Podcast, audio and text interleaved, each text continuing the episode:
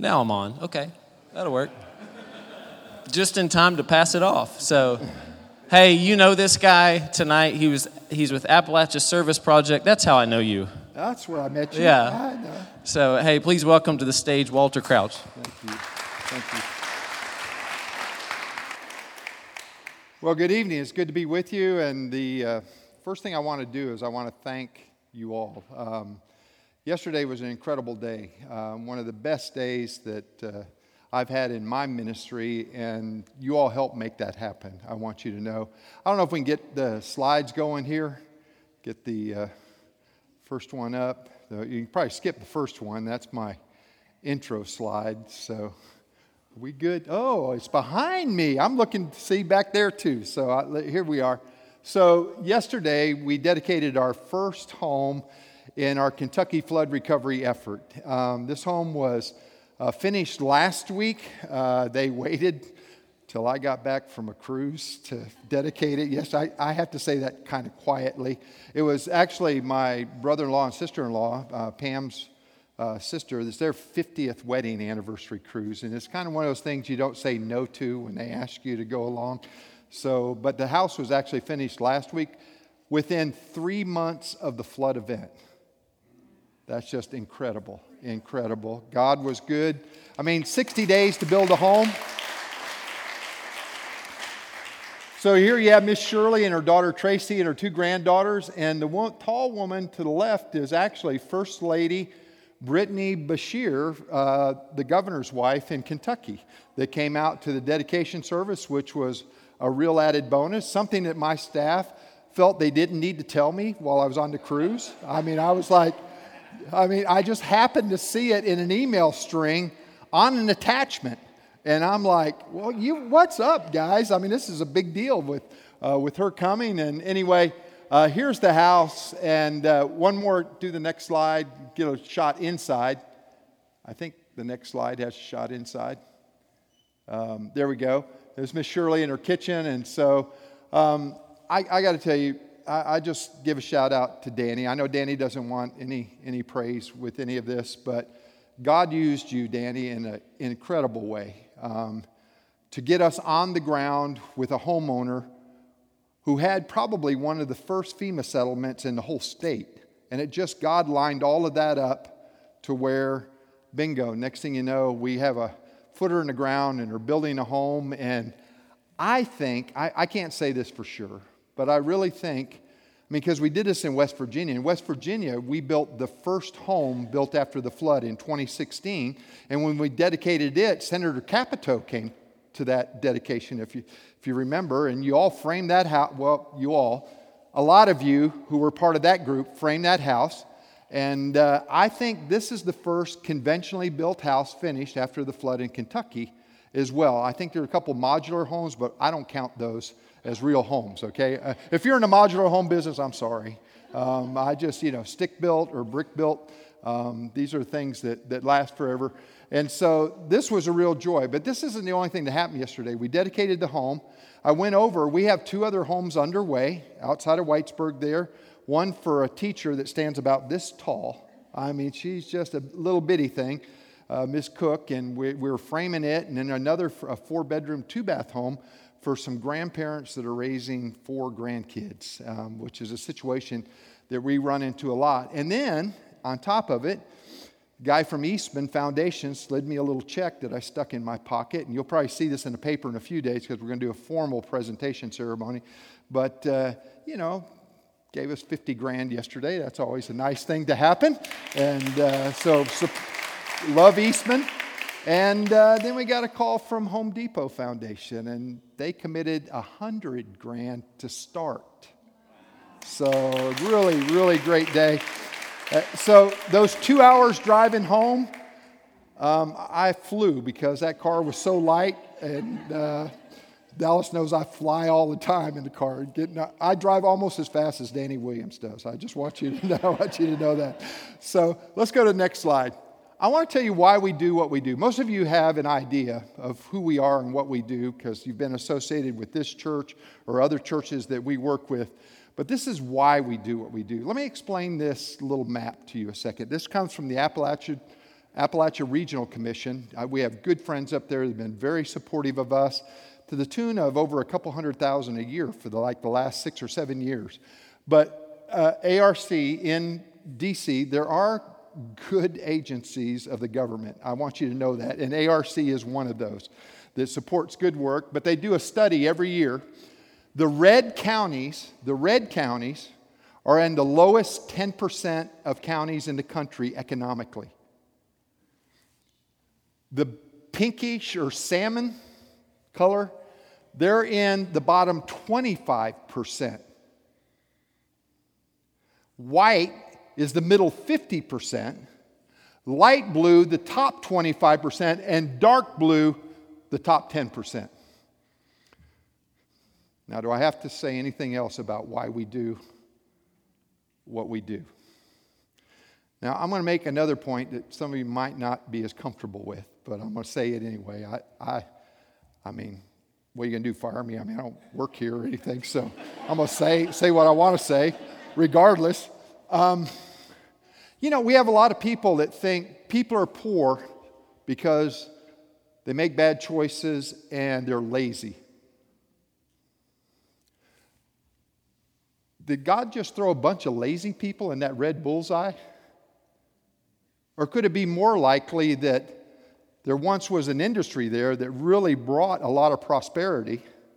That technology came along and they developed machines that replaced 100 men at a time and now the industry itself is dying. And there are no choices, there are no jobs except to move away. And y'all are from Appalachia. You understand a sense of place and a sense of home. And it's very easy for us to say, move. And they've lived on that property for three or four generations. And so I know some of you are, there are some people that are poor from their bad choices, please. And there are some people that are lazy. Don't hear me say that. But I got to tell you, it's out of the families that I work with, I would say the ratio is about one out of every 20 to 25 families that I meet. Most of them, it's because someone has died, or someone got really sick, or someone went through a divorce, or grandparents inherit four or five grandkids because their kids are hooked on opioids and they're thrown into poverty. I tell you, the statistics show that by and large, look, I, had one fellow say to me, he said it straight out. He just looked me in the face and he said, Mr. Crouch, no one wants to be poor.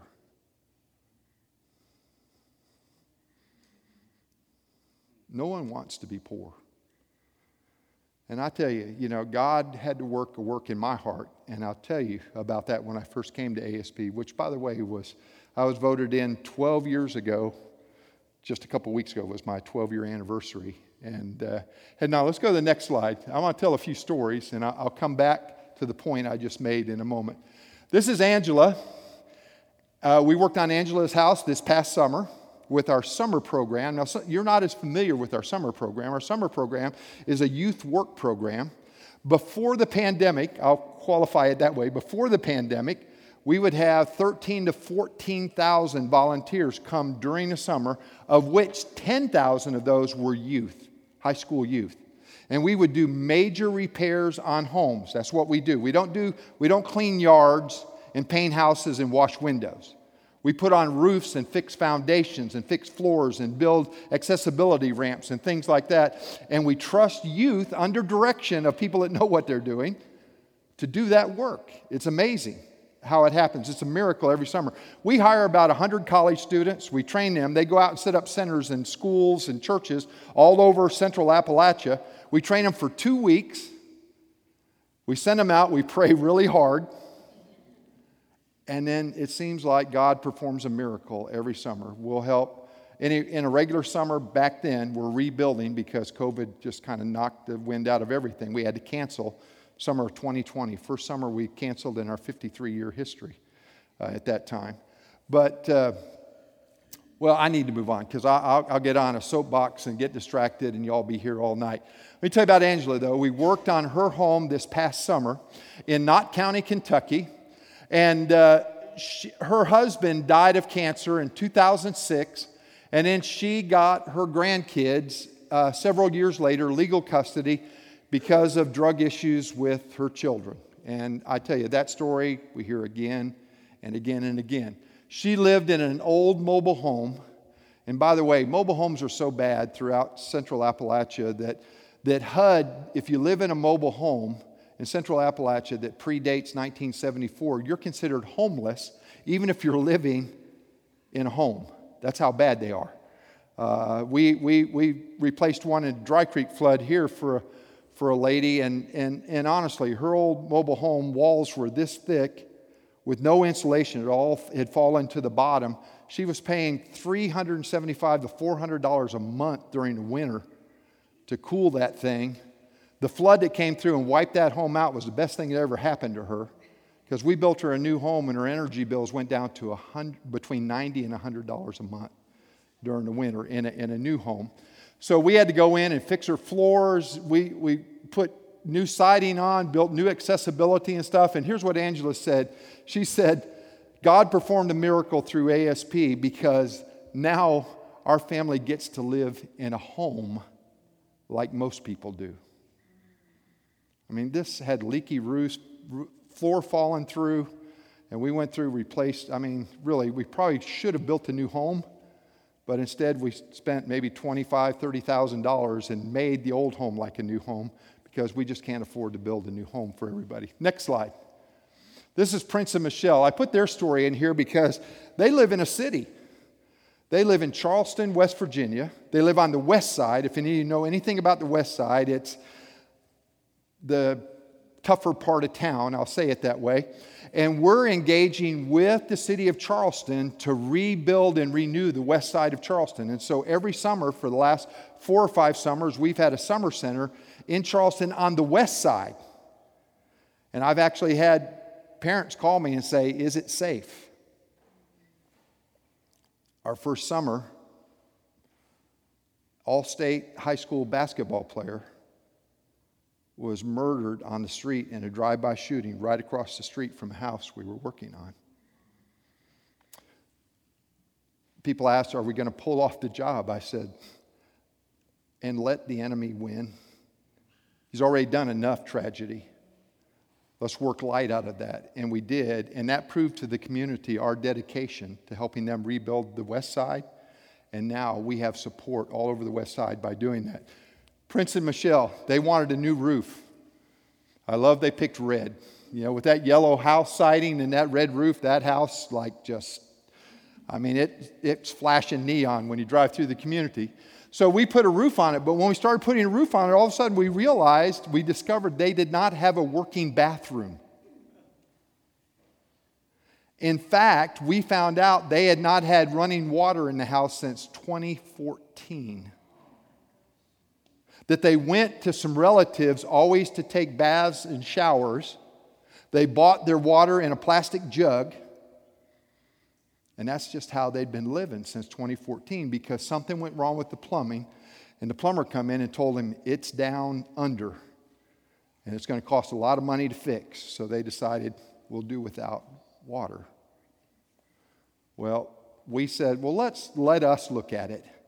And they said, Well, we just want a roof. We just want the roof stop leak. I said, No, we're going to see if we can do a bathroom. And found out it wasn't as expensive as they thought it was. There was some pipes that had a problem in the crawl space, but it was obscene what someone was trying to take advantage of them. And they lived all of those years.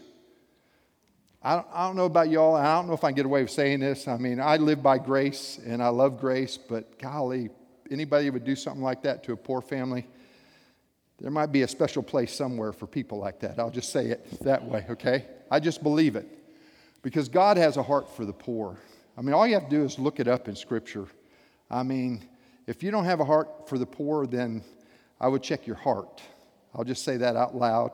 There again, I'm not here week to week. You can take it out on my son, not me, if I say some stuff, all right? So, so we put in a new bathroom for them and a new roof. And they are ecstatic now. They hadn't had a bathroom in eight years. And now they have running water in the house where they actually don't have to go buy water. Well, they still have to buy it, they're in the city. But, uh, but anyway, Prince and Michelle. Ne- next one, just giving you a taste. This is Aggie and Theo. Man, We fell in love with this family in Magoffin County this summer. Now, I got to tell you, if you go visit Maggie and Theo, when you park your car and get out, you got to watch where you step. I mean, there are landmines of all kind everywhere. Because what? There's chickens and dogs and pigs and cattle. I mean, cows walking everywhere because you come in the fence, and once you're in the fence, everything's inside the fence, doesn't matter what it is. And so we would tiptoe around, you know, and most of our volunteers all summer were cleaning shoes, you know, I mean, that's just the way it was. But this couple, you can see the joy on their faces.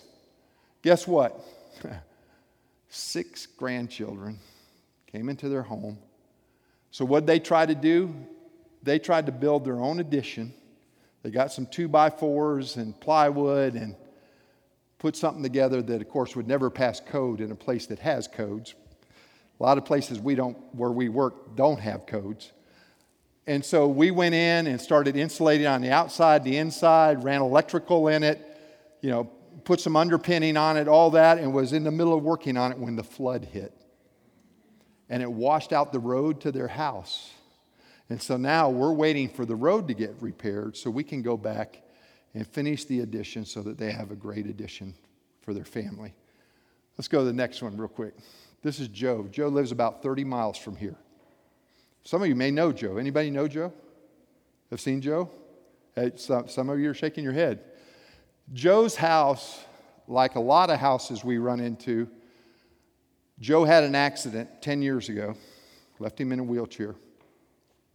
A lot of our families we run into, accident or illness has caused them to be physically challenged in ways that their house is no longer friendly to them. Joe's house has not been friendly to him for 10 years.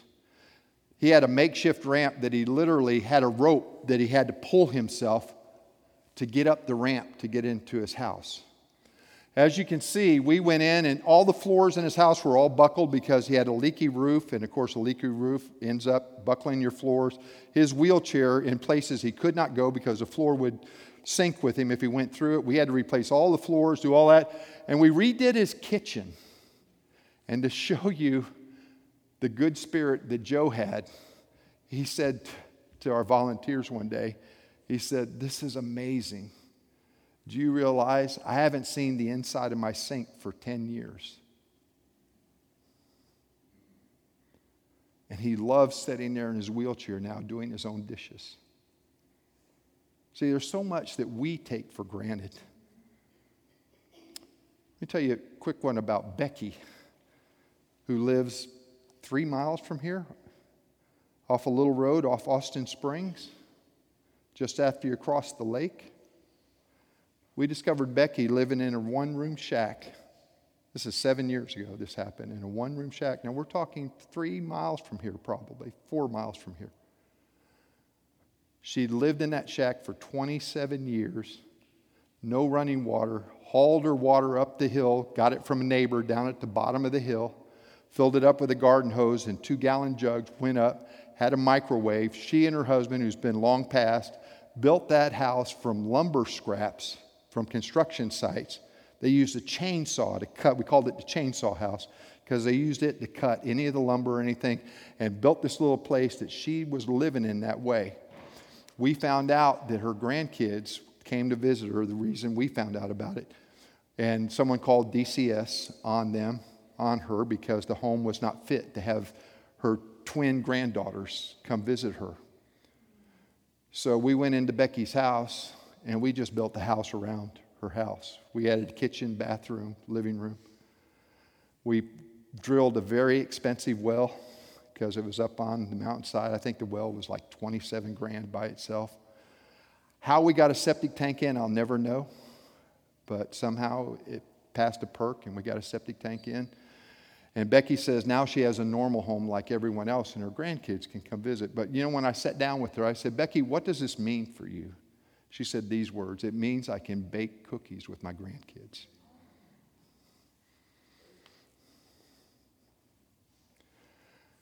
I tell you, I visited a family in Leslie County, Kentucky. I Wasn't going to tell this story, but I'm going to tell it. Um, and we had done everything to this home. We put a new roof on it. We put new siding, insulated more, put new siding around it, built new porches, and redid the floors inside and walls and replaced doors and just completely remodeled and rebuilt this house. And I went in to visit, and uh, it was a single mom that had three little girls. And three little girls remind me so much of my own three little granddaughters that Dallas and Morgan's girls. And uh, they were like dancing around on this floor because they'd never been able to dance around on their floor before. It had old musty carpet and was bowed and all that. And now they had a nice flat floor that had um, vinyl plank flooring on it. And they were sliding around and dancing on it. They were having a good time. And anyway, so the mother called the eldest daughter, come over here. And she come over, whispered in her ear. So she came over and she pulled on my pant leg. I love it when little kids pull on my pant leg. Pulled on my pant leg. And so I knelt down so I could see her face to face. And she looked at me and said, Thank you for fixing my home. And I said, No, no, no. Thank you for letting us work on your home. And then she said this She said, Now I can have my friends over. I immediately started bawling like a baby. I had this visceral reaction that I couldn't even understand. I, I you know, hugged on him, you know, gave her a big hug because I'm crying and the mom's crying and all that. And I was just shaking. I could not get a hold of my emotions. And so I went out to my vehicle and I sat in my vehicle and I'm just bawling my head against the steering wheel. And then it hit me. When I grew up, I never had my friends over. We were six boys living in a two bedroom house that was not unlike the houses that I work on all the time. I never had a friend spend the night or come to a birthday party because we were too ashamed of our house. My mama wouldn't let me. And uh, man, it just hit me like a ton of bricks that that's why I was so emotional about that. And I think it's why I'm so passionate about what we do. And I think it's also why I get upset when people blame poor people for being poor. My dad was one of the hardest workers you'd ever meet. He was a heavy equipment mechanic, worked on farms, worked fixed tractors and big pumps and things like that, and he just worked hard. He didn't make a lot of money. He had six kids, and my mom was always sick, no insurance. And we just didn't have much. We never bought store bought cereal uh, we, I'd have bread and milk. Uh, any of y'all ate, tear up bread, put it in a bowl, pour milk on it, a little sugar. That's what we ate. We uh, had a lot of uh, potato soup. We had red eye gravy on toast, but there was another name we referred to it as that I won't say here in church. Um, I mean, that's just the way I grew up. I had three older brothers. All my clothes were always hand me downs. I never had new clothes. I had one new bicycle in my life, and I will remember it forever because it was the most special gift when I, when I turned 12 years old. I just couldn't believe it. But I grew up in poverty. And I tell you what, my dad would deck half the people that I talk to who talk about people living in poverty. He would have put them on their backside because it just ain't true. It ain't. And you know why I think we try to make it true? Because then we don't have to do anything about it. Nowhere in the Bible do I ever read where it says there's deserving poor and undeserving poor.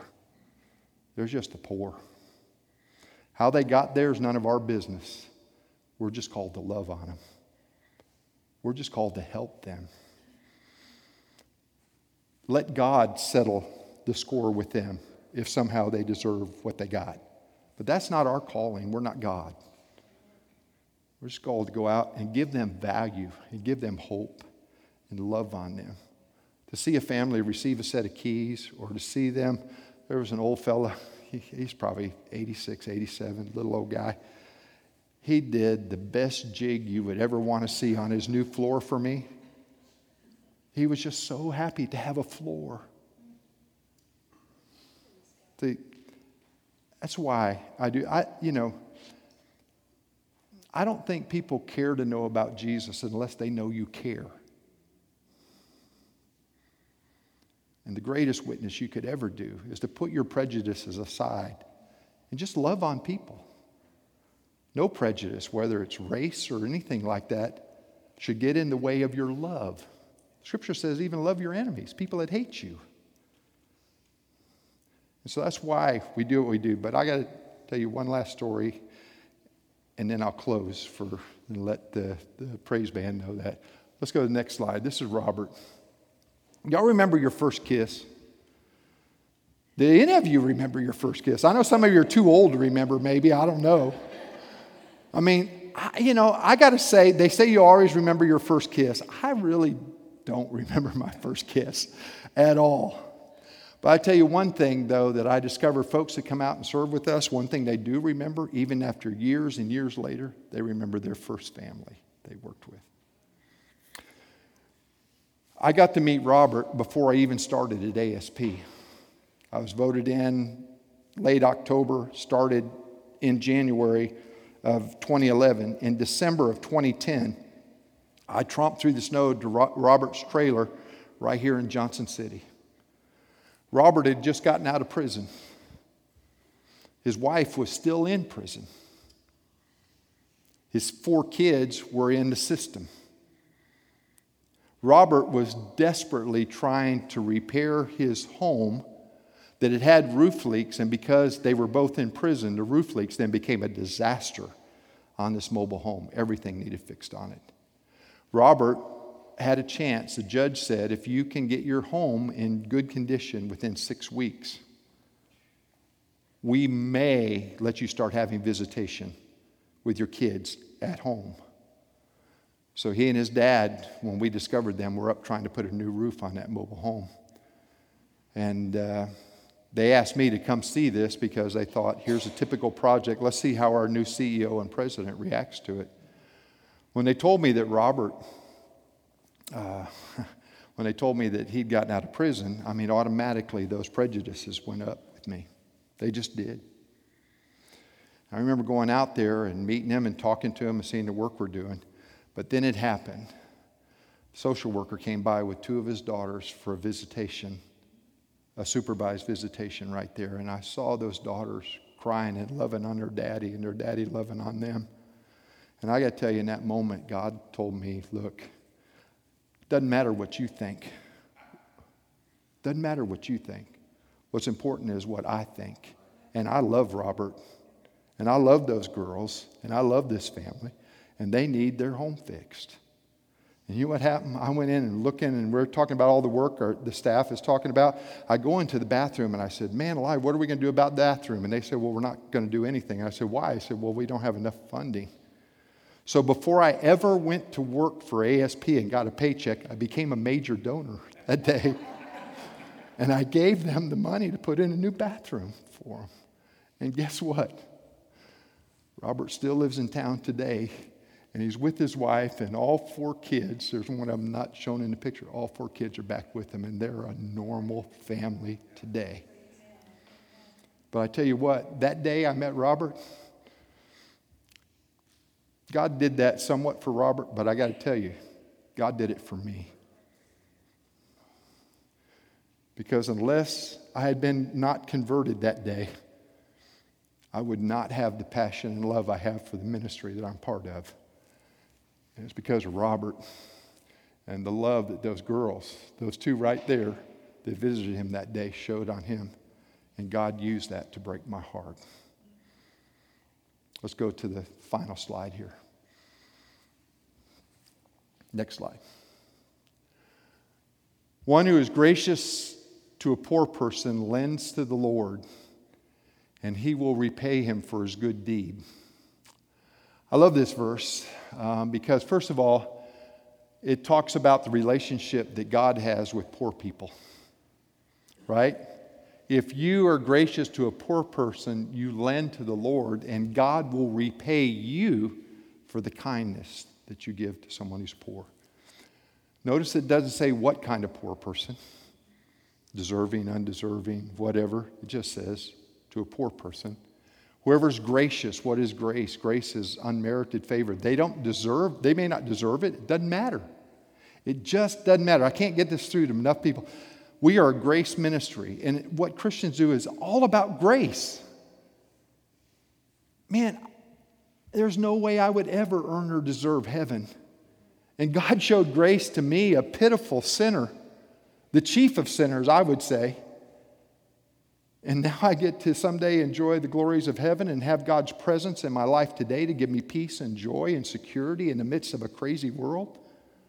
If God showed that kind of grace to me, Lord knows you should be able to show that kind of grace to somebody who's just struggling to get by. But when you are, you have this guarantee. I tell you what, if I ran a bank, I would give God a loan every time He asked for one, right? Because God, when God usually repays, it's shaken down and flowing over, isn't it? And so, look, I'm not saying to do it for that, but you have God's guarantee that you're never going to give anything, no matter how large, to the poor, that you won't be repaid again someday. This church did an incredible thing during your mission week on your anniversary. What, $46,000? $48,000? Let me tell you what, y'all are never going to miss that. Why? Because it's going to help a family build a house. I think they're grandparents with four grandchildren. I may be wrong, but anyway, it's a family that needs a home. This poor, this church will never miss that. Ever. Because why? Because God has said he will repay you. I know I've sounded a little lecturing.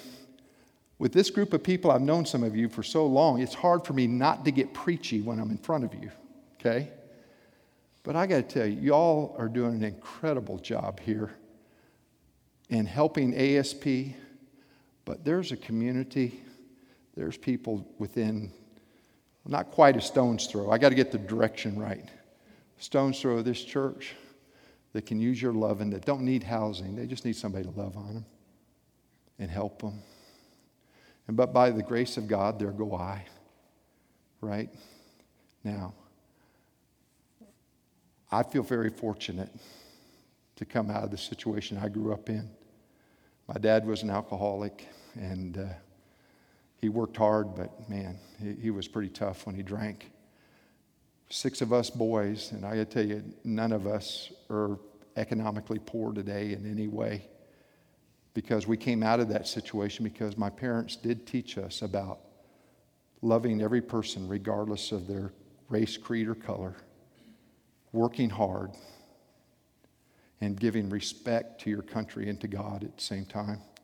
And with all of those and applying those to our lives, we were fortunate that we had choices to move ahead because I grew up in South Florida. If I'd grown up in Magoffin County, Kentucky,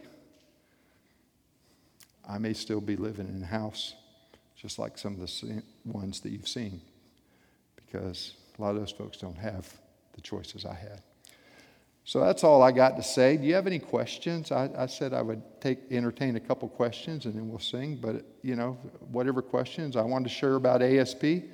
I think this will be the last time you'll ever, hear if I step up here, that I'll be sharing about ASP because if I get invited again, I'm going to preach or teach the Bible. I want you to know. I just love doing that. So, any questions? Thank you guys for being who you are. Um, I know Miss Shirley's grateful for who you are as a church. And uh, man, it all began 11 years ago at a place called Dry Creek, right over here, when we built a home for Doug. First home ASP had built in ages. And it's because Dan Eldridge asked us to build homes for people that got flooded. We're 10 years later, and over 250 homes later. Oh, what God has done. May God get the glory. Lord bless you all. Praise band, come on up.